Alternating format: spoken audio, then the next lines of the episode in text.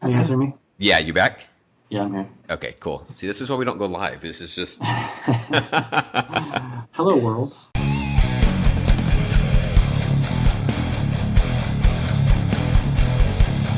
Hello, and welcome to our 13th podcast here at iAnimate. I am your host, Larry Vasquez, and that track that you're listening to there is from none other than our very own head of character animation, Jason Ryan. And he will be joining us for our podcast interview. I'm really looking forward to this one. Jason's a good friend of mine. Uh, I've known him for many years now, and he just has a wealth of information for animation. And so this should be a really fun and informative podcast. And joining Jason in the interview will be another great guest, uh, Mike Walling.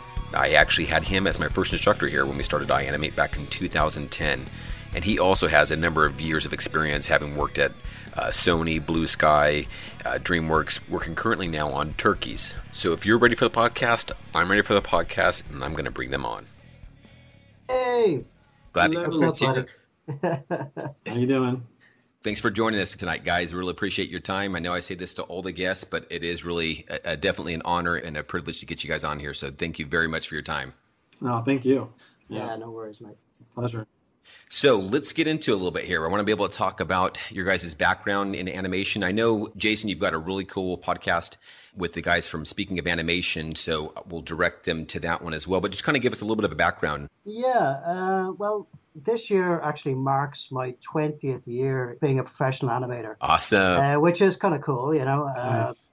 I, was trained as an animator back in Ireland, in Dublin. Um, I did two years of feature animation training in Dún Laoghaire College of Art and Design, which was basically down the road from where I used to live, and then one year in Ballyfermot Senior College, which was uh, which was an awesome course that was set up by Don Bluth and Gary Goldman. They, they basically set that up because they were they were making movies back in Ireland like uh, Land Before Time, Mercantile, and All Dogs Go to Heaven, and they wanted to train up animators to go directly work for Sullivan Bluth, which was turned into Don Bluth Studios. So when I finished uh, Ballyfermot Senior College, I made I made like a basically a, a bunch of animation that strung together as a sort of story. It wasn't really a story at all. It was just kind of music uh, driven animation. But it, it was sort of showed off like what I could do with 2D animation. You know, I have to say, like, I mean, 2D animation never really came easy to me.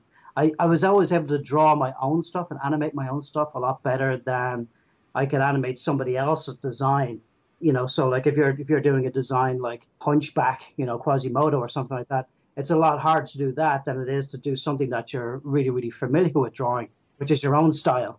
So when CG came about, I was jumped on that like with with all our hands out. I was like, oh yes, something where I can just use my knowledge of animation and not have to think about the drawing aspect of it, how to actually draw the character because the character's already drawn for you. So now I just need to make it like really appealing from that angle by using my 2D sort of techniques. That's a really interesting kind of, I think, first, because typically when you talk with guys who have that 2D background, they tend to be more hesitant to jump to the CG. Yeah, yeah, and th- these are guys that are the the rock stars of animation in my book. You know, anybody who actually worked for Walt Disney or DreamWorks in the 2D end of things, they know how to draw. They, they're the ones that find it very easy to draw. Now, I always felt like I was drawing with, with boxing gloves on or something. You know, it just it just never came natural to me. Um, Yeah, he's not I mean, kidding either. well, and no, I'm not. It's really not. I mean, it's it's one of those things that once, once you're drawing your own stuff, I mean, like you'll see the way I, I kind of animate. I would do up these kind of little stick figures almost because it's the fastest way of getting your pose and your thoughts from your brain onto the screen, you know, or onto the sheet of paper. Um, so that way I can work out my animation super quickly. And then I use the computer, the CG model, to sort of tie it down, if you will instead of actually rubbing rubbing down the drawing and trying to get it on model and getting the proportions correct and pose to pose, getting those poses looking exactly the same. That to me was always a struggle. No, but it seemed like some of that your background has definitely helped you, even in your thumbnail sketching out. That you have still a good eye for perspective, so that Yeah, seems to still have But played a good sort of- role there. Yeah, that definitely was beaten into you, you know, as a as a two D in your two D training to not do the symmetry, to not do the cliche poses, to really try and get like some of those interesting angles that gives you that appeal, um, rather than doing like a straight arm, you know, where you can draw a straight line down the body and it's exactly the same on either side. You want to be able to have some asymmetry through the face and even through the body. to get that sort of appeal in the actual poses. Right. And just for our audience sake, uh, I'm sure everybody knows who these guys are, but Jason's the one with the Irish accent, so. there it is. I was waiting for it. what about well, you, Mike? I mean, for me, this is actually this summer will be my 13th year as in a animation career, basically. Awesome. Um, and so I, uh, unlike Jason, I um, it wasn't too long before I realized I couldn't draw, and I wasn't going to be able to draw as quickly as I wanted to get into the industry.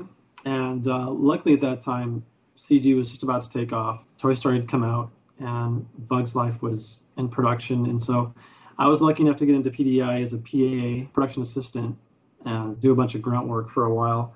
And you know, they they were nice enough to give me a computer for after hours, so I could um, sit down and, and start to chug away at what computer animation was. And some of the guys were nice enough to uh, help me out after hours.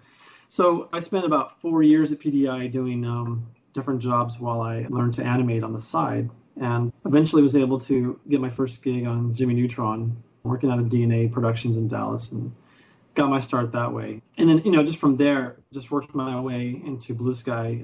And it was it was interesting transformation as well because I was at PDI where I was basically doing walk cycles and really really poor acting shots because I just didn't understand acting at all. But I did understand weight for some reason. From day one, I really understood what weight looked like, and so I was able to animate weight pretty much right off the bat. And then getting into the acting part of it, there was nobody there to really give me structure and I would get advice from these guys, but they would they really didn't know how to break it down into like a, an instructor kind of mentality. I think you know, and so it took me a lot longer to really to get into the acting part of it. And it wasn't until I went to DNA Productions that I really I, I kind of learned how to structure my work. In fact, a lot of us were doing straight ahead animation when we first got there. And it was kind of terrifying because we didn't know what we were doing. They hired us for this gig because they needed people really badly. And I would get storyboards and I would basically just look at the boards and copy the pose for frame one, and then work my way down the shot and just kind of like figure out the motion along the way based on that first pose. And uh, a couple guys who were working at Fox Animation in, in, I think it was New Mexico. It was the Titan AE guys. They finished up Titan AE and then hopped over to DNA, and um, they were 2D guys. And they, they kind of came in and looked at what we were doing and said, "Oh, we need to teach these guys how to like do a workflow." So they taught the crew how to do step key blocking and how to like really block out our shots like a 2D animator would do a pose test, basically, you know, with poses, you know. That was my first introduction to like really to shot structure.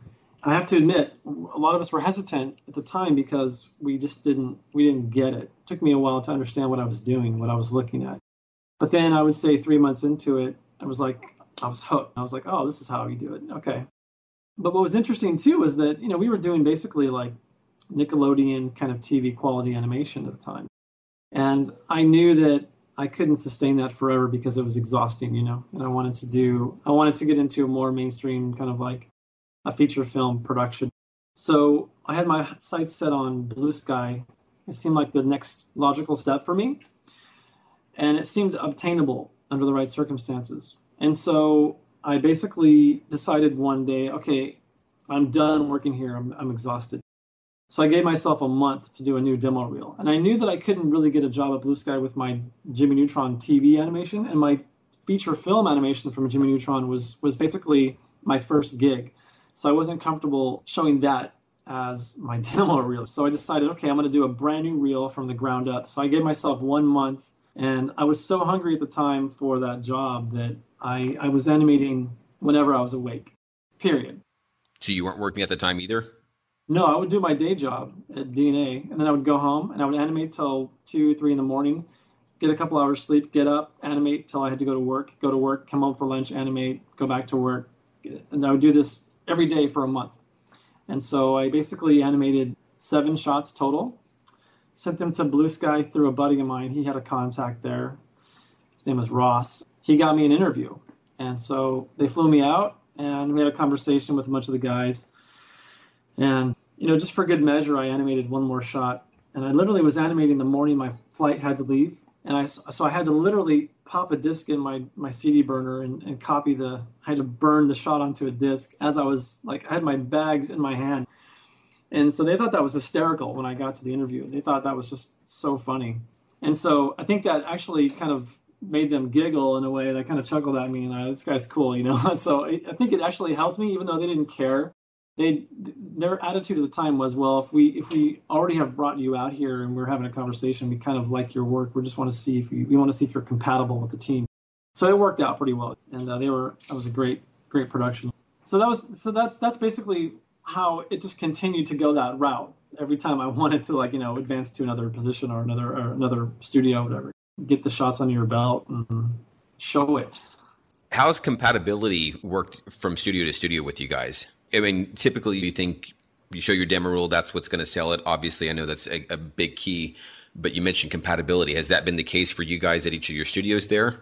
I want to say because my first big break, I guess, was was definitely back in Ireland, um, coming directly out of college. I, I, didn't work for Don Bluth Studios. I worked for these ex Bluth animators who set up their own company called Dagda Film, and uh, we were co-producing films with Germany, uh, which was really cool because we were animating in different languages. You know, we were animating in German, which was for your first lip sync sort of shot. You know, in German. Yeah, I mean, you, you really had to kind of figure out like what are they saying number one and and how do they say that so we would get like our x sheets which would have like the words broken down sounds like they would as if it was english and then we'd have like the english translation of each word so that you knew exactly what each word meant so you didn't do a gesture or or something on the wrong word but yeah. to top that on off it was all cats and and not cats like dicky bows and cigars it was like cats like being cats. So wow. it was actually a really cool film. But like my biggest break was then going to Disney, who was uh, who really wanted to hire 2D animators who wanted to learn how to do CG. And I had a, a brief introduction to CG with Andrew Spencer Studios in London. It was actually his own program that he wrote himself, which was amazing to me. He wrote wow. his own animation program to animate his own games. Um, it was, I think it was under the label Psygnosis at the time, and I think they got taken over by Sony. I'm not, I'm not even sure if the actual game that we were working on actually got made or not. But Disney uh, gave us a call um, because one of the one of the guys I'd worked with back in Ireland, Doug Bennett, uh, was now working at Disney, and he said, "Well, there's these these two guys in London, Eamon Butler and Jason Ryan. You know, they're working in London. Maybe you want to give those two a, a shout. They might be interested in coming over to work on Fantasia 2000.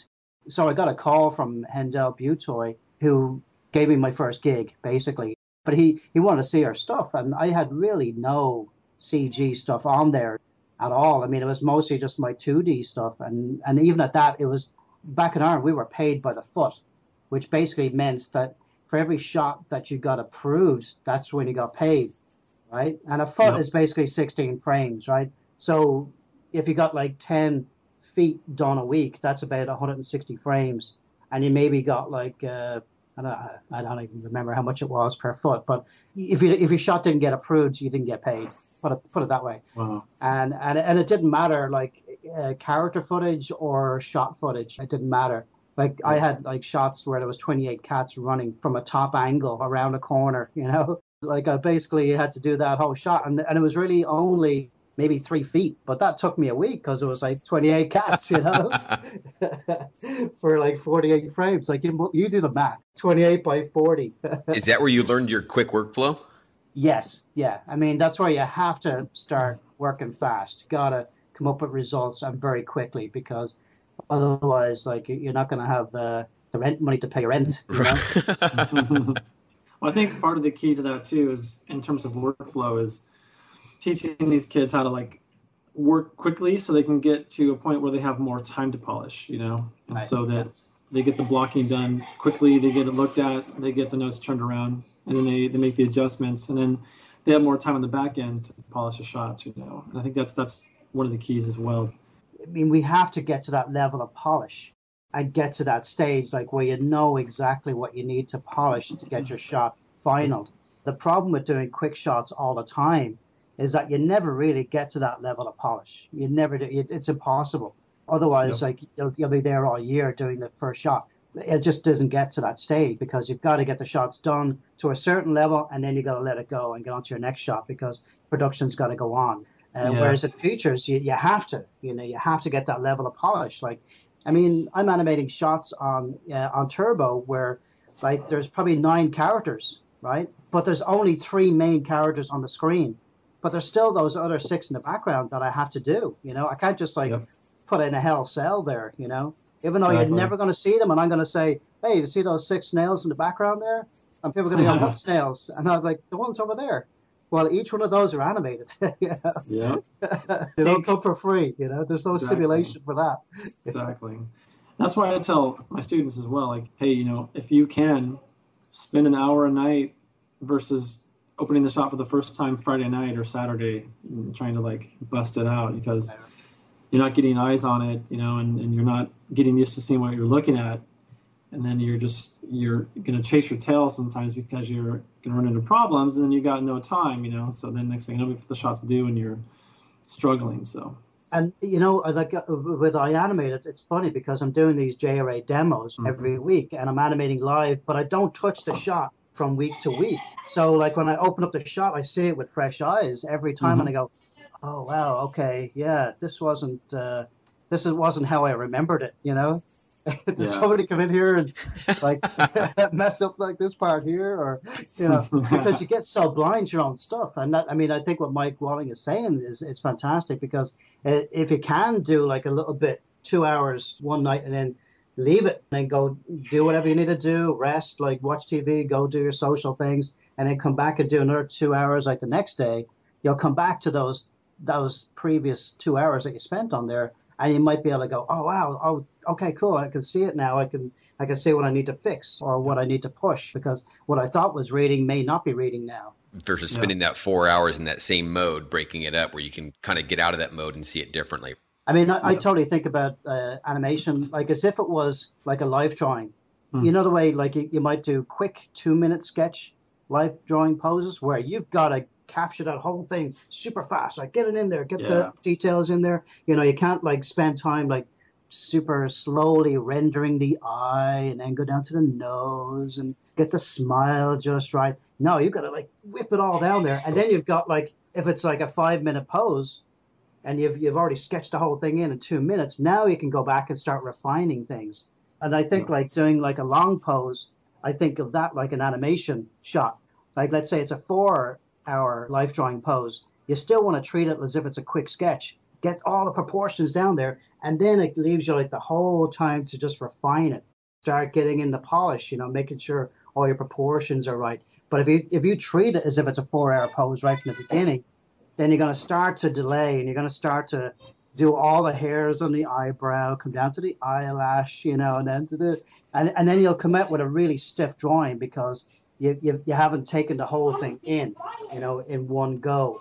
You're starting like just with the head and and then you'll start working out to the shoulders and then looking down and then you'll stand back and you'll be like, oh, oh, oh, whoa, the head's way too big for the body here. Like, or else they, they, they'll leave like no room for the feet down at the end of the page. So it, it's like treat your animation shots as if it's like a quick sketch. Get the whole thing blocked in. Don't try and refine the first five or six frames and get that working and then move on to the next six frames, try and get the whole thing in blocking and then see the whole thing as a whole. Even if it's in step mode, you'll still get a lot more from it than as if you try to refine the first 12 frames, get that working perfectly, and then move on to the next 12 frames, get that working with the first 12 frames.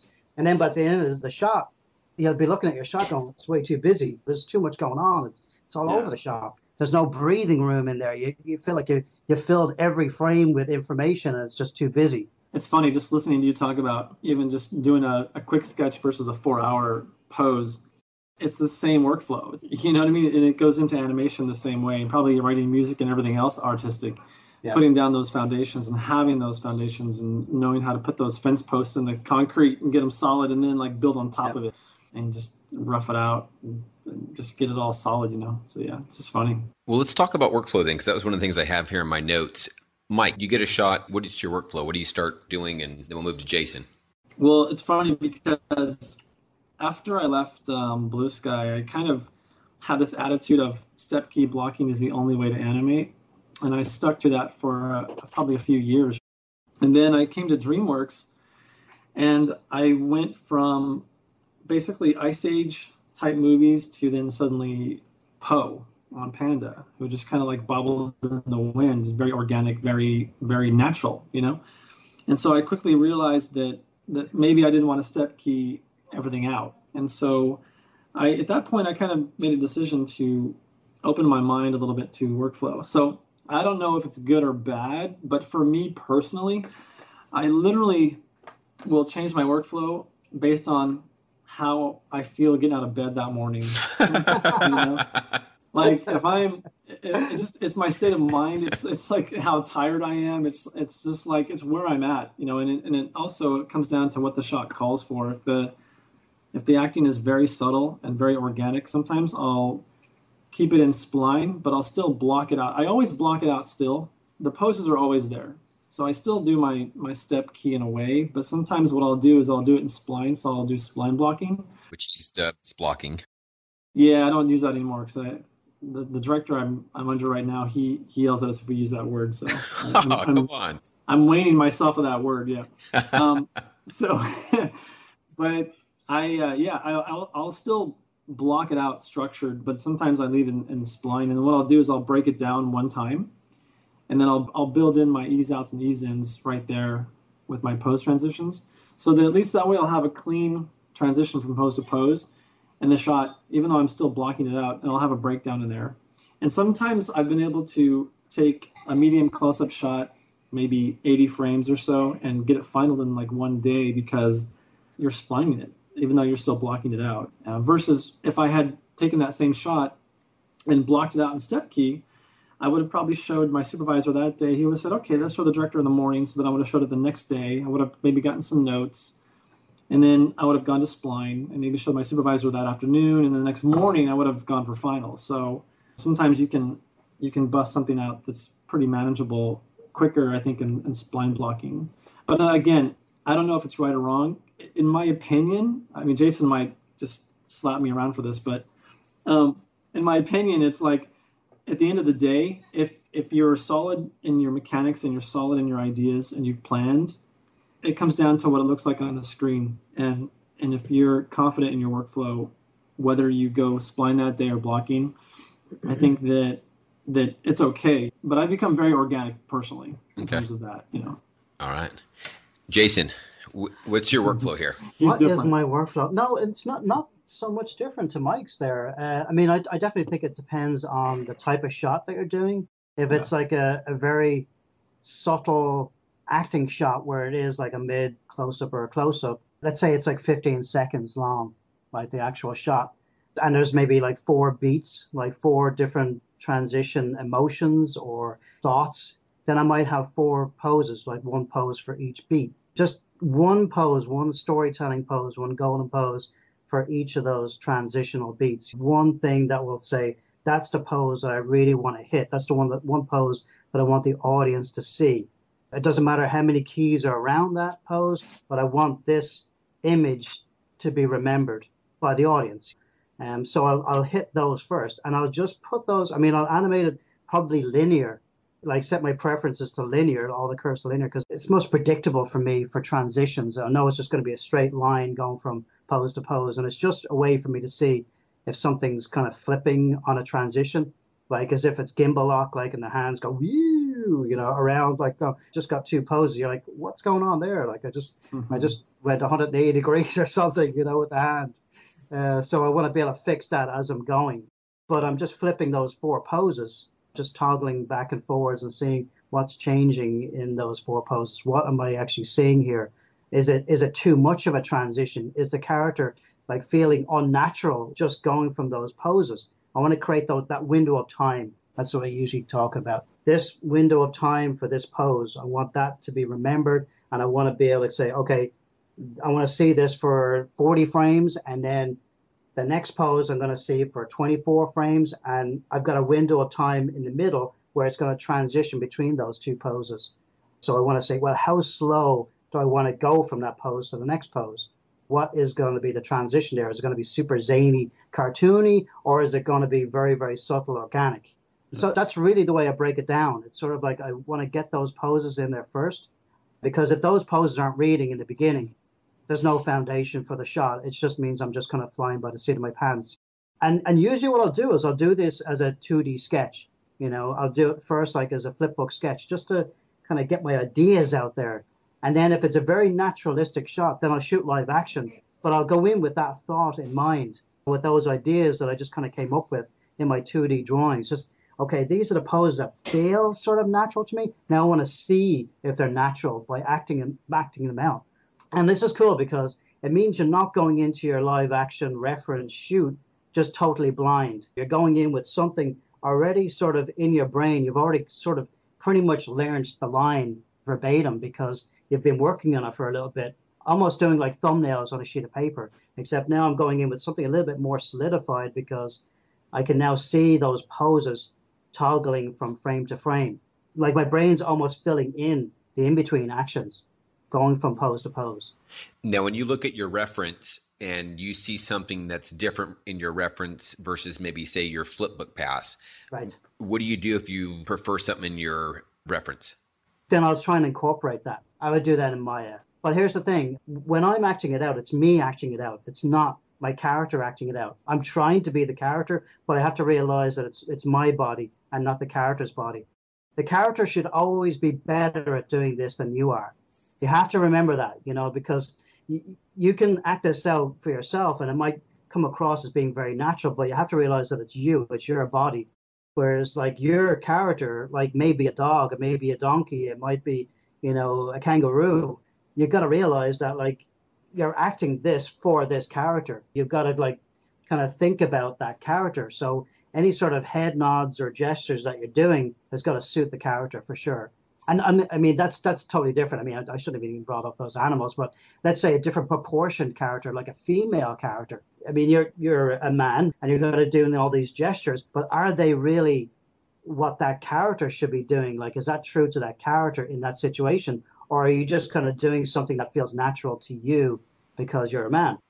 And that's one thing I've noticed that you do really well is you take the things that you like from your reference, but you aren't married to it. I, know, I no. know there's been a couple times where I've shown you my stuff here and you're talking about changing this. I'm like, yeah, but that's in my reference. You're like, yeah, but we aren't trying to copy reference. We're trying to push it. Right, right, and right. so I think that's one of the things you do very well is take that gesture or whatever it is from your reference, but use that as a uh, backbone, not trying to copy it. Exactly, like a jumping off point. It's kind of like, oh, that, that was kind of cool. Oh, that, that actually did feel like it, w- it would suit that character really well. But now let me make it his gesture and not my gesture. So like whatever it would be, like the arm, like is it heavier than my arm? Is it lighter than my arm? Is it a female character? Is it a kid character? Like what is it like that I could do to make that more like the character and not like me?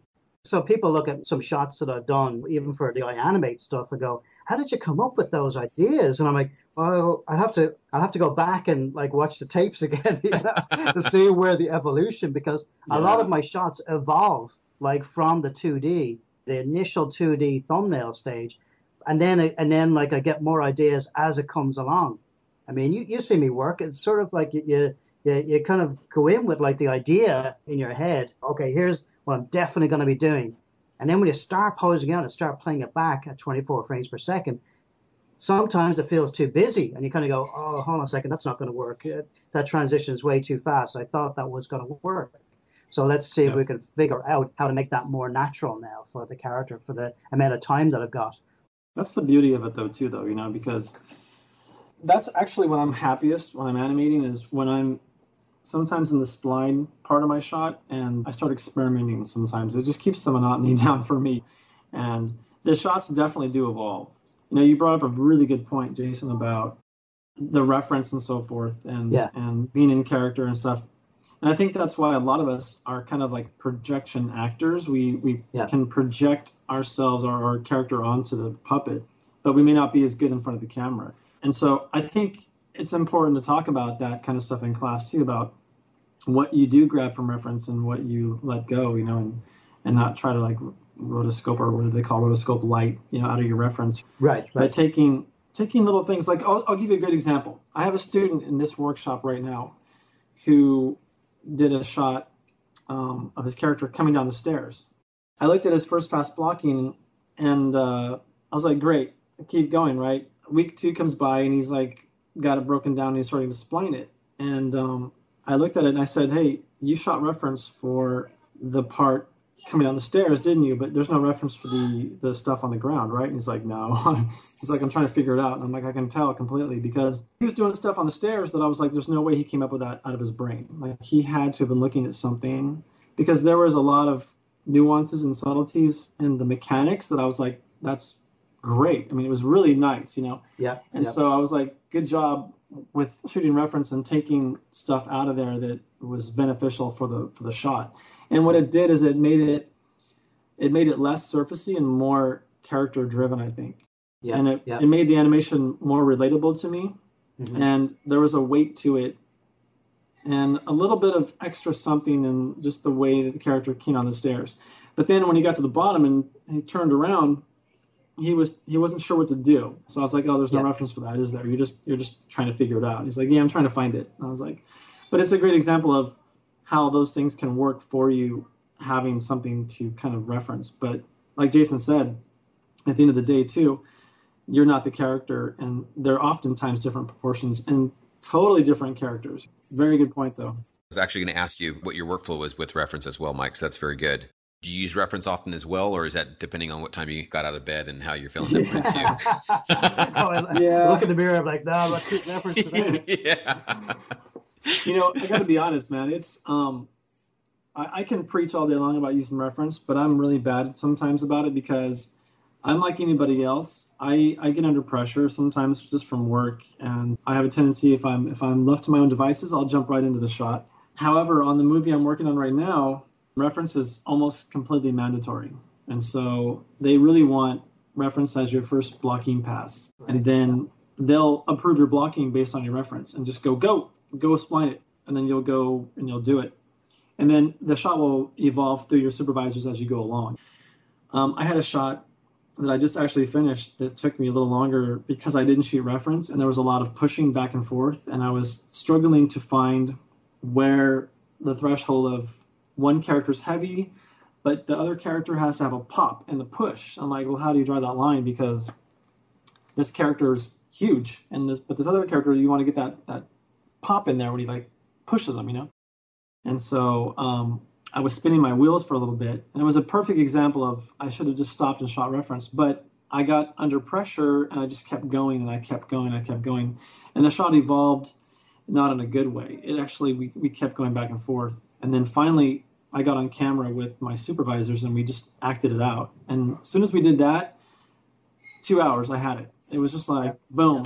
Because there it was. I, I could literally see it right in front of me and i could see okay there's the contact point. Oh his his body pushes into it and then he pops the arms out. And, it, and while he's doing that the other character is slowly easing out and the momentum's building and then he pops back and he builds speed out of it. Okay that makes more sense you know. And you could just see it in front of you. And so that's when you kick yourself in the butt and you're like why didn't i just shoot that in the first place you know or, or ask someone to shoot it for me I, I think there's still like a stigmatism attached to shooting reference. You know, There I think people is. still feel like it's cheating. And the thing that everybody's got to realize is that this is not something new. This is something that, you know, we they were doing like on Snow White and the Seven Dwarfs. I mean, action analysis. For they sure. literally had to shoot live action reference to figure out how those dwarfs were going to do the happy dance. You know what I mean? Like they had Yeah. to do, and like Peter Pan, the whole movie was shot live action, and it just makes it more easier to sort of solidify your ideas. I'll give a, a great example on Megamind, where I was supervising one sequence, and I had a bunch of animators that some I'd never worked before, some I did work before. I said, okay, guys, we're going to get together. I'm going to shoot this whole sequence together. We're going to cut it together. I'm going to show the director the whole sequence shot in live action, and we're each going to play the part of the characters in our shots. Now, if there's two characters in a shot, then we'll just kind of get some animators like uh, Ben Rush and Ken Fountain were were fantastic acting buddies. You know, they they would be more than happy to volunteer, like to, to act out Mhm. like the second part in a in a shot. This is the, the part in Megamind where Megamind busts through the wall and says, Are you even going to show up? He's talking to Titan, and Titan's there sitting back on the couch, like playing this video game, you know. and he he just stole like a whole bunch of stuff. He's like, you know, look at all this stuff. You know, I don't want to be good. I want to be bad. You know, it's like I'm going to use my power for evil. And now Megamind hmm. is like getting really upset because Titan's supposed to be the new hero that he created, and he's Yeah. using it to to become even more evil than he was. You know, so he's getting really upset with this whole thing. You know, so we Mhm. wanted to, this beautiful interaction between the two characters. And uh, it, it was fantastic. And tom mcgrath like loved it. He was like this is fantastic. Like how come we don't do this on every sequence? And it, it, it really was an eye-opener because it, it was like blocking out your shot. The whole Yeah. sequence was blocked out in one day. Like we had a pretty clear idea of like the acting choices that we were going to be doing like um, Tom was able to talk to some of the acting choices that were even in the live action and, and sort of steer us in the right direction, like if we were going overboard or if we weren't even going far enough.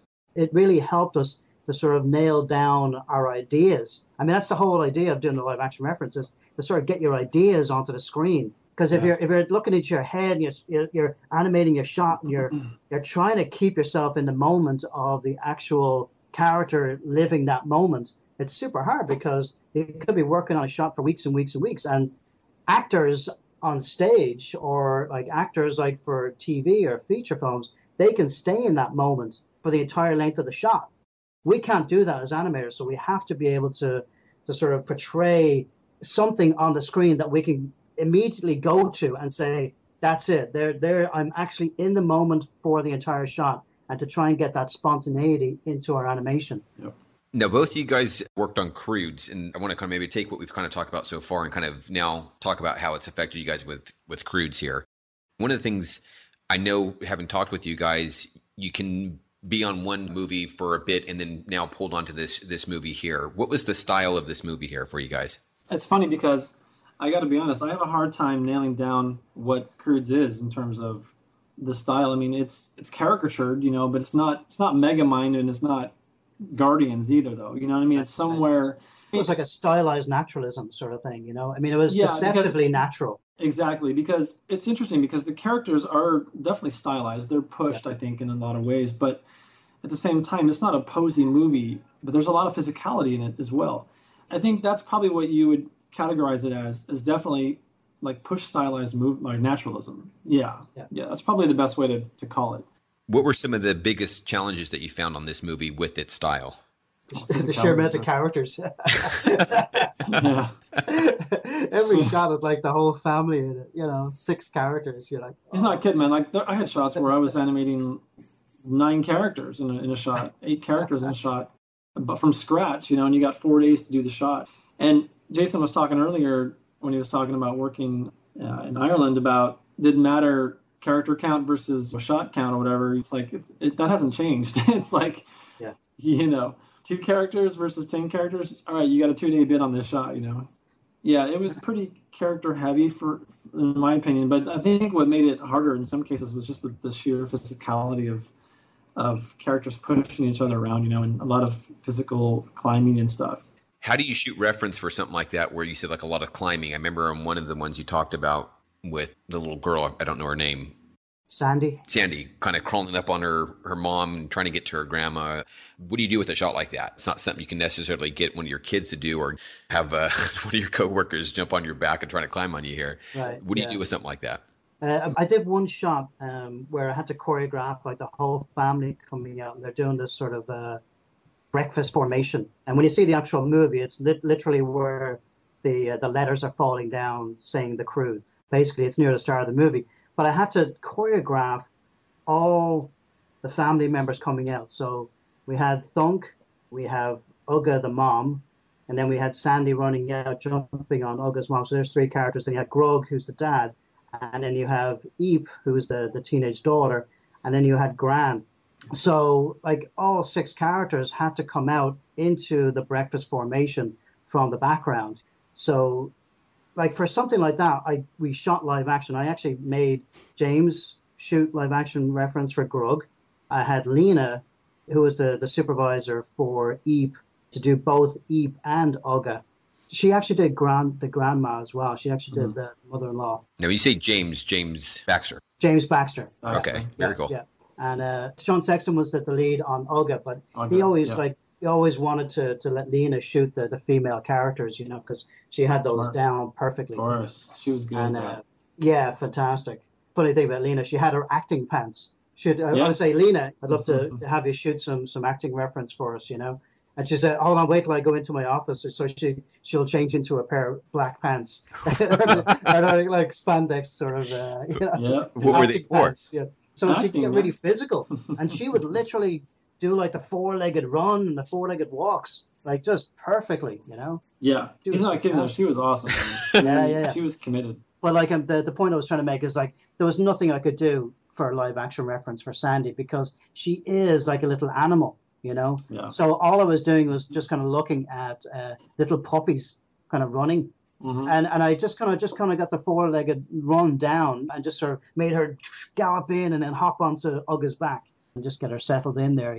So, kind of going back what we talked about with reference, just gleaning stuff from there that you can kind of use, even if it's like you're saying here, puppies. You know, that's not Yeah. a human, but there's stuff that you can take from that to apply to your animation. Yeah. You know what's interesting though? Like I had a, these two shots where the the dad scares guy, the one of the the characters who comes into the family later on, and he's got a torch and he like ah he like screams and runs back and like the family surrounds him, and he's like brushing them back with the torch, and it was a hookup. So I had two shots in a row of that. So we went down to the mocap stage, and we got all the character leads down there, and I set up a table and put a camera on a tripod and got up high, and then we shot this thing both shots we, we we would basically project the layout up on the screen and then we would loop it and then we would go okay here we go and then everyone had their sticks and everyone was like fred was playing his character gran and he had a stick you know and then all the other guys were like running in and stuff so we we we did this whole thing where we shot reference for both those shots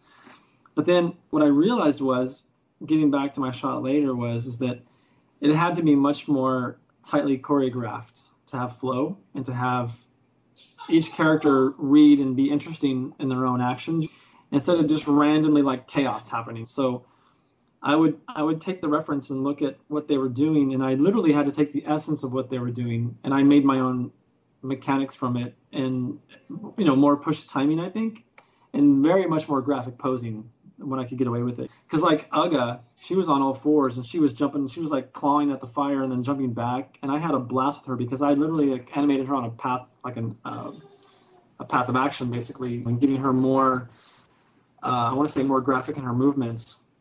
And then Sandy's on top of her and like clawing and stuff and like going from side to side on her back. So that's all got to read. And then I had all the whole family of six characters, basically, or five characters in this case, surrounding this guy, and they're all coming in from a different angle, and it was it was very difficult on the first shot to figure it out. And then when I cut to the second shot, I just nailed it in like five days because by that point it was like a hookup shot first of all. So I had my first pose from the previous shot, and then I could just go into their actions basically.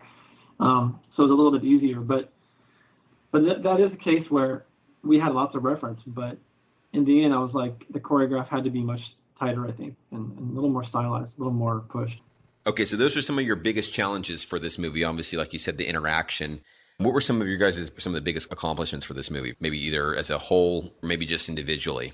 You, you know, uh, I mean, I, I was at DreamWorks for six years and Disney for 12 years before that. I think this was probably the best journey on a movie that I've had. And I was only on it for 50% of the movie because I was coming off of Madagascar 3 and then straight onto this movie, like when they were already 50% done. But I'd never been on any movie that was so smooth and like just well run from everything the production staff all the way through through to the, the director. I mean it was Yep. just amazing. Like everything was just super clear in in how the shots were issued to you. Everything was super clear. So you knew what way to approach the shots uh, on every level. So this was probably like the first movie that you were able to pretty much put your heart and soul into your first pass. On different movies with different directors sometimes the first pass was just to get it out of the way because you knew they weren't going to go for that. They just needed to get something and then move on. I mean, seriously, some movies are like that. It depends on the mm-hmm. director, of course, but but with Chris Sanders and and Kirk DeMicco, they knew what they wanted, and they were open to suggestions. But they would approve blocking if it was getting their idea across. So I think that was a major accomplishment, like for the actual movie and for DreamWorks, because Yeah. this movie should have taken longer to make because of the sheer amount of characters in every shot.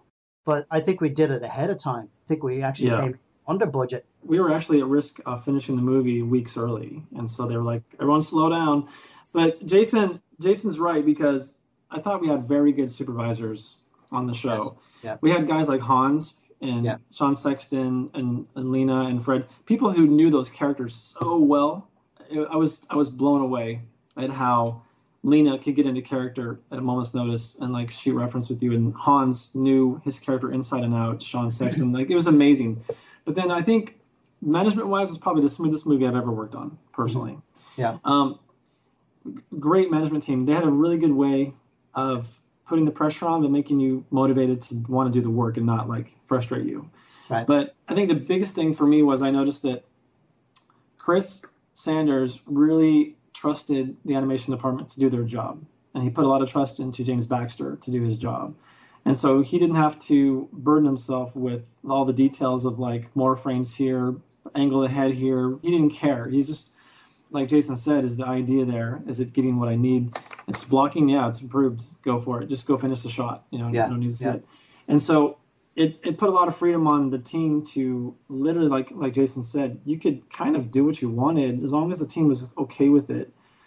And then it got the the idea across, the character arc, all that stuff for for the uh, for the director, you know. And then James and the guys would help you bring it home, you know. It was great. That's very cool because that was actually another question I had was working with Chris Sanders. He's obviously got a good history with How to Train Your Dragon and Lilo and Stitch. And I actually remember seeing a post online and someone saying about this movie because not a whole lot had been out yet on it, but they said they were going to go see this movie because they knew Chris Sanders was uh, directing it, you know, and Well, his it's involved, backlog. yeah, yeah. Mhm. Yeah. So that's a neat testimony to working with a guy like that. Yeah, it was cool. Plus James, man. James Baxter. That's Yeah, what I was I going to ask you next. Yeah. Yeah, that's see that that was like on my bucket list right there. You know, because all the years I worked at Disney, we never worked together on anything. You know, and then I started to to work at uh, at DreamWorks on Monsters vs Aliens, and James Baxter came back to DreamWorks while we were working on that movie. Now he, he just animated on Monsters vs Aliens, but I never got to work with him. He was never on any one of my sequences, but that would have been a bit bizarre, like to actually supervise James Baxter. A little bit. Yeah, uh-huh. I would have been like, yeah, James, just do your stuff. Just Yeah. yeah, get it. You know, you know But- what you're doing. But what's great about James too is that you know sometimes I would just go down to James and say, "Hey, can you shoot reference for me?" Sure, and he would just get up out of, out of his chair and he'd walk down to the acting room and he would he would sit there in front of me and pile up tables and then like put a tripod up there and like put a camera and then he would like crouch down on the floor and he would just do the stuff. There was no hesitation. There was no figuring out. He would just act it and go, "There you go," and he'd go back to his office and go back to work. And then and then he'd come by the next day and look at my blocking and he'd, he'd go, "Oh, you didn't have to copy my reference so much." Yeah, yeah, yeah, yeah. yeah. he'd be like, "It's just it was just there for ideas, you know. You don't you don't have to like."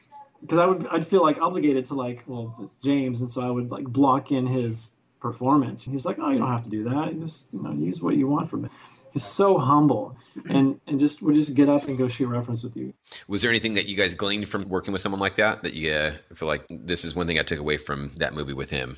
Well, there was one shot where I was kind of um, struggling with with this little dog Douglas, this little croc dog, whatever, and I had an idea for the meat of the shot. I had an idea for the idea, like here's what's going to happen right here. And to me, that was the juice in the shot.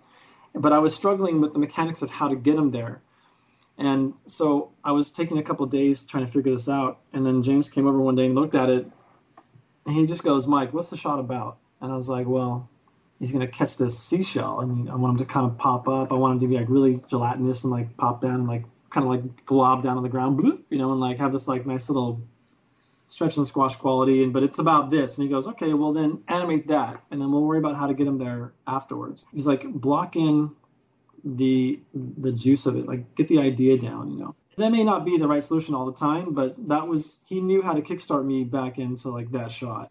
So then I went back to the shot and I just blocked out the meat of that shot basically. And then I was like, sweet. And it just kind of motivated me, got me back into the, the mindset. And then he was like, he looked at it, yeah, that's what I'm talking about. All right, go. And, and then I just figured out the run into the shot, and that was that. It was it was as simple as that for that particular shot. You know, so I think he uh, he just had a good way of kind of I guess bedside manner or whatever, because he would know he would come to my desk and he would know when he needed to draw and when he needed to just discuss it out based on like what he was looking at. Do you ever keep the drawings? Oh, I have them all. I have them all. I never asked him to sign them, so I have no proof that they're his. But the drawings speak for themselves, huh? yeah, Yeah, just that idea of kind of getting you realigned again, huh? Yeah, I mean, like too often we can get like involved in how the character is moving and forget about what the the actual shots are supposed to be about. It is sort of getting to the to the core of the matter, right? And and the movement will take care of itself later on. Like how is the character actually going to do that? But y- yet we do have to kind of like bring ourselves back and animate like a like a story artist in the beginning. Like try to get like that one pose, like for that meaty acting shot, or if it's a really fast, organic contact, full on contact with multiple characters, then you, you have to sort of like obviously work through those like straight ahead type thing because there's no way you can pose to pose that type of like struggle or you know rolling around or whatever it is. You have to kind of just kind of straight ahead those. Yeah. But like going in with like a clear idea of what is the point of the shot, like will definitely get you like fifty percent there for sure. You know. Mm-hmm. yeah. Now, one of the things that you said, Mike, was that you were really struggling with the mechanics. And Jason, I've talked to you before Were you, in one way, you said that struggle is always there. And it's kind of, I, I don't know, maybe it's just odd for me to hear you guys been doing this for years now. Yeah. And to hear you still talk about that struggle. Yeah. What is it and why is that still the case then? Is it because of the way the industry's continually pushing or, or what? I think we just don't want to dig into a bag of tricks because if we're if we're just doing the same moves that we've always done, it's going to get really boring very quickly, and and it, all of our shots are going to start to look the same, you know. Whereas the way to keep yourself fresh in this industry, like after 20 years, like you want to like do more explora- exploration and more experimentation. You know, like Mike was saying, you know, like Yeah. getting to that stage where you can kind of go, I wonder if I just I'm saved the shot. Okay, make sure I saved. Okay, now I'm just gonna delete Exactly. this pose and squash the timing and see what it feels like without that whole pose in there. And be brutal about it. Like make major changes to help sort of experiment, like to see what you come up with. You know, um, Exactly. right? Is that the one of the benefits with CG is the ability to be able Oh. to kind of experiment a little bit more than That maybe is absolutely the biggest selling point of Yeah. CG is the ability, the tweakability factor. You can't do that in 2D. You can't get that uh, sort of like after the fact tweakability. You, you can you can retime things, but as soon as you've got to take out the eraser and start rubbing out stuff, you're, you're gone. Yeah. Uh, unless you can do like some sort of a trick with with uh, After Effects or something where you can start tweaking drawings and sort of splitting them up or whatever, you know. Uh, but uh, yeah, the Yeah, tweakability yeah, with. CG is definitely the selling point for Um, me. Yeah, that's a great point too because I noticed years ago, like I I was talking earlier about sometimes I'm most happy when I'm able to experiment. And so what I'll do sometimes is I will leave sections of my animation very simple in terms of simple transitions from point A to point B, knowing that I'm going to go back in later and really play with stuff because that's really when I'm happiest sometimes because I'll I'll have an area where I'm like there's possibilities for something really cool here, but I'm not quite sure what I'm going to do yet, but I'll figure it out. And sometimes I like to have that unknown, but but I I have the confidence to know that I'll get there, you know what I mean? Yes. So so we talk about we talk about how it is a struggle still. The mechanics are still a struggle. Animation's hard. It's never been easy for me, but I, I have the confidence in myself to know that the weight will be there, the polish will be there. I may not know how I'm going to get there yet, but I know it's going to be there, and hopefully I'll get there enough time to get the shot final before I get in trouble, you know. But Jason's right. It's one of those things where sometimes you save the file and then you just go nuts, you know. And I actually tell my students now sometimes I'll look at their work, I'll look at their work on review day and I'll say, listen, this is not the time to be comfortable. I want you guys somewhat uncomfortable. And I'll tell them like save your file and then rip it up. Like rip your shot up. Experiment because you're going to develop your eye, you're going to learn so much from failure and you're going to exponentially get better faster the more you do this stuff. So don't sit here and try to make a bouncing ball a shot for your demo reel. Don't try to make a walk cycle for your demo reel necessarily. You know, don't do a push pull exercise as a demo reel shot. Like get in there and rip it up and just tear your shot up, rip your curves around, like play with poses.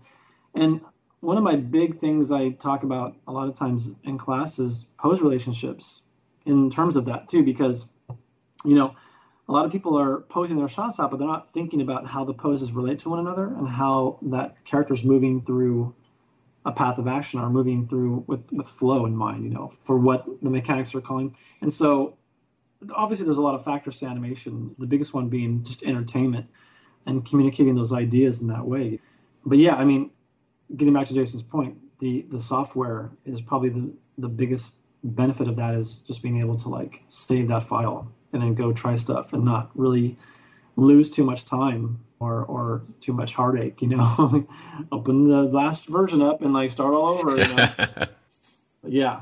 I mean, like the yeah the, the you know eye dart tweaks. I mean that in 2D, mm-hmm. like you know in CG, like you can experiment with like okay, uh, I wonder how fast I can make this eye dart right here or the placement of that eye dart. There's no way you can do that in 2D. You just can't do it. Well, I, I want to jump on one thing real quick too. I mean, that's and what in terms of what Jason's talking about too. One thing that always amazed me is when when you start analyzing certain things that are done in 2D back in the day. Like for example, I was sometimes I'll show like what's her name, Darla Dimples, whatever, from Cats Don't Dance, the little girl. Hmm. And there's this one particular shot where I sometimes will bust out in class where she's throwing a temper tantrum and she's just like losing her mind. And the whole thing is extreme to the max. I mean, her poses and her her transitions, everything is just so extreme. I don't know who animated this particular shot I'm talking about, but mm-hmm. it's just unbelievable. But then when you when you go through and you step through a lot of the vibrations in her body and the way she's recoiling out of certain moves, the drawings make absolutely no sense whatsoever in terms of like the relationships. And. I, I always wonder like how the animator knew he was going to get an appealing result with those drawing relationships from key to key because they were just so random. And yeah. it almost came down to a rhythm but looking at them one at a time even flipping three at a time you're just like i don't i don't see it. But man you play that shot back and it just makes sense you know? It just works. And i don't know yeah, if that's just yeah. now that might just be experience too. I mean because that that's the same thing with our students versus Jason and I or anybody else who's had more experience. It's just that after a while, not that you have bags of tricks, but you do know certain things. You can fall back on certain yeah. mechanics that you know will work, and then you can go in there and you can push them, you can tweak them, you can add ideas to them. Well, so maybe you, it's just a matter of that, you know. Well, Mike, yep. I mean, you, you came up with it like earlier on. It's more of a comfort factor factor for us. We know that we're going to get to the, the final True. stage, you know, eventually. True and we're comfortable with that experimentation. Whereas somebody who's sort of on that learning curve, that's a great trying point. to get that first shot to the polished stage, and they, are like, I think, I think I got it, I, I, got it. All right, don't touch it, save it, save it. You know, because yeah. you think like if I if I tweak one thing, the whole thing is gonna fall. Like, uh-huh. a jack in the box, man. You know, and there's latch like, on there. You know, just like ready to bust open, all band aids all over it. You know, yeah. So I mean, the, the trick is, you know, that you'll never get to that really satisfied stage. I mean, like I haven't. I mean, maybe four shots in my entire twenty oh, years, oh, and I'm actually kind of go, yeah, like I'm, I'm really happy with those shots. I don't know if I could do them any better.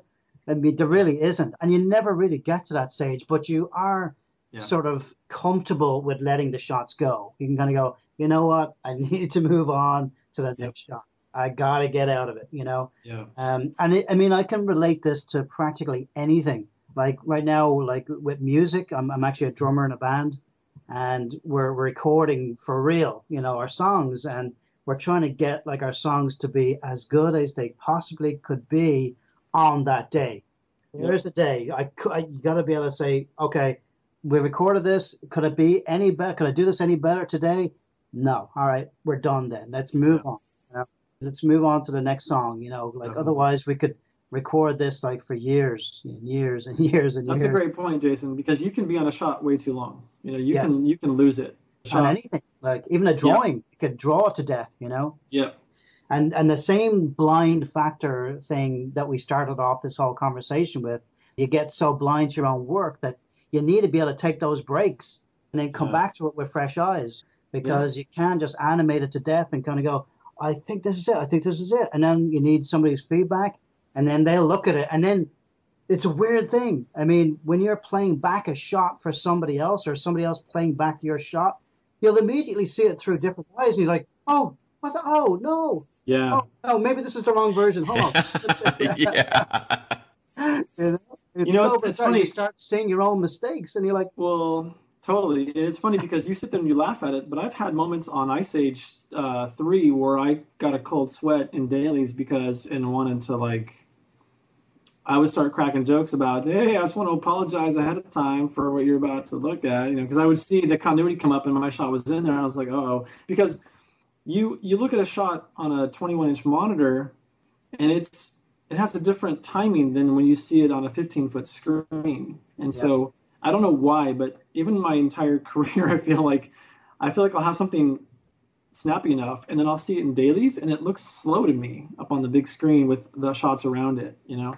And so that that forced me to start looking at my own timing, and I actually started shaving off frames of my timing passes, in terms of I would kind of default sometimes to a six frame transition just to start with, and then like tweak it, and then I started going to a four frame transition with you know not including the, my ease out, my ease in, my overshoot, my settle, all that all that other Yeah. stuff that comes packaged with it, but Right. because I started feeling like my stuff was just lethargic, you know, at times, and and you can you can start to put so much overlapping action on top of stuff that it becomes very soft if you're not careful, you know, and you do get used to looking at it. I remember working on Horton Hears a Who, and I would be sitting there for hours, like tweaking the mayor's face, and he was such a pliable character. We could shape his face into any shape. So that's dangerous because you can get off model in two seconds, you know. Yeah. Um, so I would go to lunch and come back from lunch and be like, "Who messed with my shot?" You know, and it was it was nobody. It was it was. I took a break. I came back and I was like, "Whoa, what is that?" You know, and I would literally sometimes have to call my my buddy Dave over and be like, "Dave, get me back on model," and he would sit there and you go, "Okay," and he would there you go, and he'd walk away. But you just pick all the controls zero. he just reset the character He's back back to at T-pose. Oh, there we go. yeah, exactly. But I mean, you you do you just you become numb to it. And I I have this theory. Okay, I don't know. This I might be a quack saying this, but you know how sometimes you'll be looking at a shot and you'll see a pop, but then if you loop it enough, the pop will go away. Yeah, yeah. Yeah. Like I feel like there's a mental. That's denial right there. Right. Yeah, yeah. I, I do think there's something in your brain that their brain is trying to smooth things out and trying to make you accept what you're looking at and trying to like connect the dots. And I think that we're just in danger of that all the time. You know, you're looking at it over and over again. You know, so it's like we sometimes on uh, on turkeys uh, that I'm doing right now, we'll we'll take our play blast and we'll we'll flip them, we'll put them upside down, we'll look at them in, in mm-hmm. different angles, and then I'll I'll send it to someone else. Like, take a look at this. What do you see? You know, and, and you'll just get a barrage of notes sometimes. Oh, you know? absolutely. I mean, we used to do that with 2D. You know, you do your, Yeah. your, your a pose, and then you, you'll turn it around and hold it up to the light to see it backwards to see if Yeah. it's balanced. And you, Yeah. you'll you'll surprise yourself. You'll be like, oh yeah, I just did a balanced pose there. Turn it Yeah. around, like all the eyes are all like melting. You know, like totally not in the right position at all on the face and totally off balance. Yeah. Oh, it'll be it'll, it is actually an eye opener. You know, to, to flip it horizontally or whatever. This has been some really cool stuff because I wanted to get your take, Mike, having your teaching background. What's your philosophy in teaching? Jay, what is your philosophy as a whole for iAnimate? What is your what you're trying to accomplish for each of the students here? Right. Well, my goal is really, really simple, actually. I want people who are graduating, I know that they're going to be qualified animators that can be very, very comfortable handling any shot in their career. Now, having said that, that is the goal of like iAnimate for sure. Now, animation is like the same as anything else. Like you're only going to get as much out of it as as if you put into it, right? So if you don't, you know, we can teach you, we can tell you everything, we can review your work, but if you don't accept the notes or if you don't do the actual work, there's no way you're going to be an animator.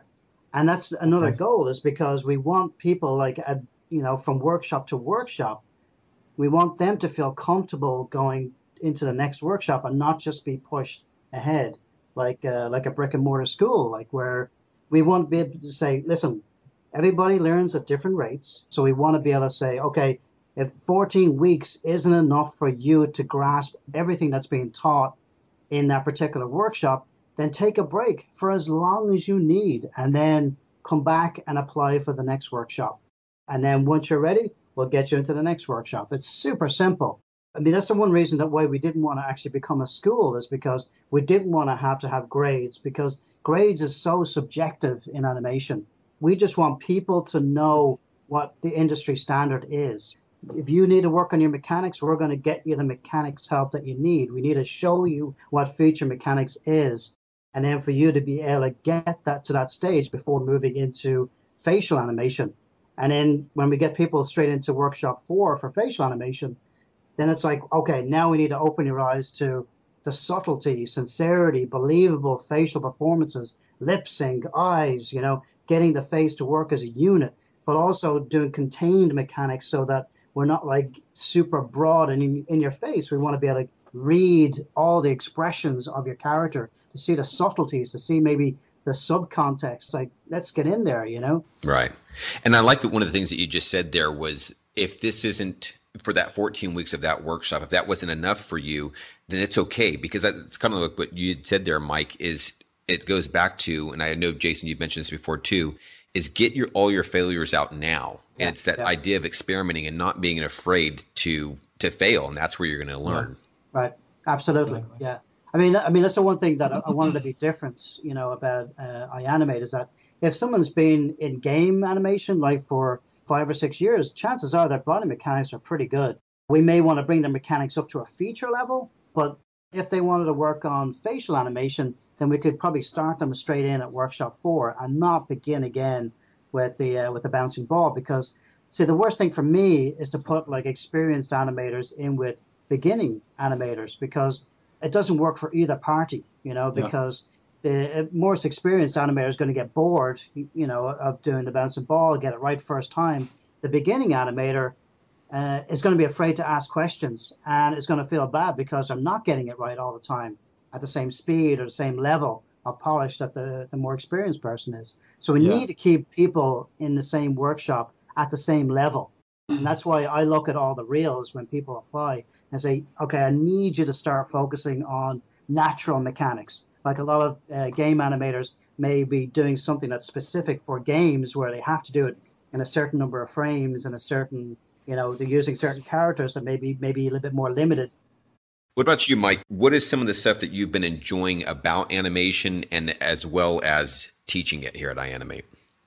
Well, I mean, just just to talk about teaching, I mean, it's um I think it evolves for me too. And I think what works so well for me with iAnimate is the freedom Jason has given us to not have to like worry about grades and stuff.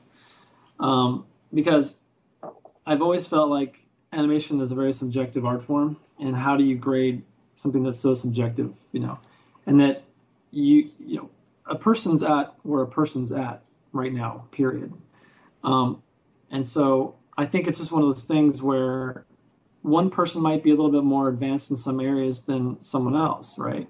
But it doesn't have to necessarily be because they didn't work as hard as someone else. So anyway, I, I think it's one of those things where what it allows me to do, I can look at each student in my class and kind of make an assessment. You know, and if I've got a student who's really struggling, it gives me the freedom to say, okay, you know what? Let's abandon the exercise for a minute here and let's look at what you're having problems with. And so sometimes what I'll do is I'll have a student go, okay, you know what?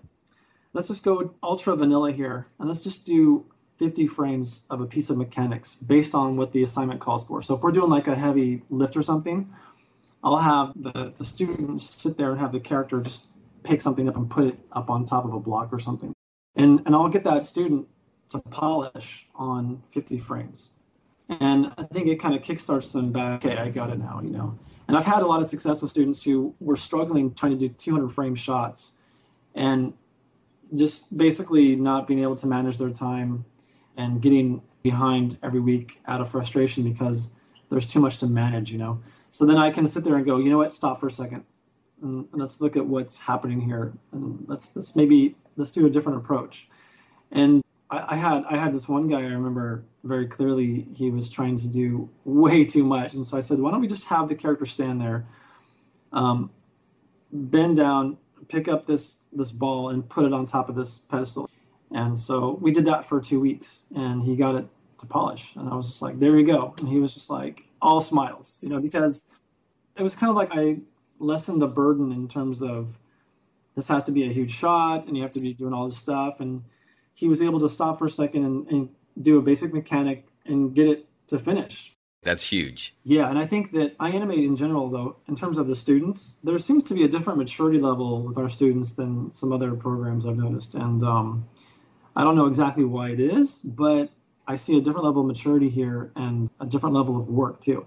And I, I have to say, I think I think part of it is our rigs. I think our rigs are superior in a lot of ways. You know, I think that it allows a student to already have a character into an appealing pose or they, it kind of i think it gets them started in, in a very appealing way instead of trying to find it in the character and trying to find the appeal you know like pose it out and then try to like build something from that you know? And so i think it, it it's easier to teach them things like overlapping shapes and poses and, and graphic posing and, and uh, mechanics things like that. But for me just from a teaching standpoint, I think it's just come down to not so much looking at the bigger picture. I do talk in terms of the bigger picture a lot. And sometimes I even go farther down the line with students just to kind of motivate them and say, here's what's coming, and this is how exciting it is, and watch what you're going to be doing. But in terms of the actual reviews and looking at people's work, for me, I guess my evolution in teaching is is getting to a point where working with the students, it's almost like I'm assessing each one of them as I go along and trying to find ways to give them aha moments, to give them those moments of like, oh, I get it, where things click, you know? And so it's sometimes different for a lot of students, you know? But at the same time, you have to do a kind of a global motivation for everybody. You know, you do a clip analysis or you do demos sometimes. I don't know. I really, really do care about every student, and I'm, I care about their motivation factor. I care about their commitment to it. And so you know, I think I try a lot of times to just encourage them. And I, I do give the speech once in a while to my students about, you know, back when I was just a PA at PDI, you know, I was struggling for four years to get into animation. And I went through every piece of hell you can imagine to get my first gig. But I would never, ever, ever change it for any amount of money in the world because, first of all, it shaped me and to who I am. Those experiences shaped me. Second of all, each piece of bad news I got along the way was a motivation to go in a different direction towards my goal instead of just becoming comfortable where I was and staying there, you know. So sometimes you need that as well. And then thirdly, it's in, in a way all the, the hard times and the struggles, they're insignificant in the grand picture, but they're important because they do shape you, I think. So I, I give that preach sometimes where I'm like, enjoy the journey basically, good or bad, because it's shaping you. It's it's you're on a path somewhere. And if you want to be an animator, make that decision to be an animator and be an animator. Because I remember four years at PDI just struggling to make ends meet, but I never ever ever had a day of doubt what I was going to do. I never had a moment of like maybe this is going to be too hard. I never ever had that moment. And I was so stubborn and I think that's what got me to that point where I was able to do it. You know, so yeah. Anyway, what about you, Jason? You mentioned you're celebrating 20 years of animation. What is it that still gives you that that joy and that enjoyment of animation? Oh, I mean everything. Like it's see, with every shot that you're ever gonna do, they're always going to be different to the one you've just done, right? So I've never done two shots that are exactly the same which so, so it's like you've got a different puzzle in every shot to solve. So I, I love just the fact of thinking of a shot from concept all the way through to delivering like the final version of it, where now your characters are fully acting, they're believable, people are reacting to it, whether mm-hmm. they're laughing or whether they're, they're, there's an emotional beat or if they're scared or whatever it is. That's the thing that drives an animator it's getting to that final phase of people emoting to your work, letting it like go off and live. Now you're creating a piece of history. Nobody's ever done that shot before, exactly the way you've done it, and it's going to live on forever. You're creating a piece of history with every shot that you're doing. No pressure, already, yeah. but, but you are creating a piece of mm-hmm. history that people can say that was a Larry Vasquez shot, that was a Mike Walling shot, or it was a Jason Ryan shot, or fill in the blank. That is your yeah. shot. Nobody's ever going to do it exactly the way you did it. And that's what drives me, you know. And I've got so many things in my head that I want to try and get out. And I just wish there was more hours in the day, you know, to do it, you know. Uh, yeah. Like I want to do like a music video, a full-on music video to one of my uh, original songs, and uh, cool. and I'm going to do that like very soon. and I've got awesome. these little webisodes that I want to do that uh, that and I've got like so many friends who are, are voice actors and actors and and they've always wanted to do animation. And now I'm giving them an outlet to actually lend their voices to some original characters and original nice. ideas, and getting letting the students participate in that. Um, so we're doing like all these little short film ideas. I mean, this is this this to me like is is the the most enjoyable part is helping people like Mike Walling said, like helping people find those aha moments in their own time and like in their own lives, like whether they're they're struggling and they feel like, oh, I'm never going to get this, and then when you get that aha moment, they're like, and you can see it in their eyes, like I finally get that. You know, there's a lot more to get, but I finally get that one piece that I was struggling with, and then the next one, and once you find that, you never lose it. Yeah. Once you find that aha, moment, you're never going to lose it. You're never going to go backwards. You're never going to go going to become a worse animator than you are now. I know it may feel that way sometimes. yeah. But you're like, why am I doing this? Well, yeah. once you solve it, once you get past that struggle point and the shot's done and it's polished and it's approved, you're like, oh man, I wonder why I was worrying about that so much, you know? Yeah. Because like once you're in the shot, like it is a struggle, but for me, it's actually an enjoyable struggle now, you know? Like I know that I'm going to get beyond it. I know I'm going to get it done one way or the other. And, exactly. it, and I know like I'm going to be able to analyze what's going wrong with the shot and fix it. But like in that particular moment, at that s- struggle point, you kind of go, oh man, yeah, I, I need to just kind of take a break from this and then come back like in two hours time or something and, and have another look at it like with fresh eyes, you know. But uh, but yeah, it, it, that's that's the reason why it just keeps it fresh for me. I couldn't have said it better. Actually, thanks, mate. Well, hey guys, I've kept you long enough. I really do appreciate your time. This has been way cool and I think very, very informative. So I really do appreciate it. Awesome. Oh, you're more than welcome, Larry. I really appreciate yeah, you, you, doing everything that you're doing for iAnimate and all these these podcasts. I mean, I love listening to these while I'm in work. You know, just like throw them on, throw on the earphones, and just kind of work away. You got that radio yeah. voice, you know. this is Larry coming live. Yeah. He's got the golden pitch. he does, right? awesome. Well, with that, I will bid you adieu. Thank you, guys. All right, guys. Thank All you, guys. Take care, Take care. buddy. All the best.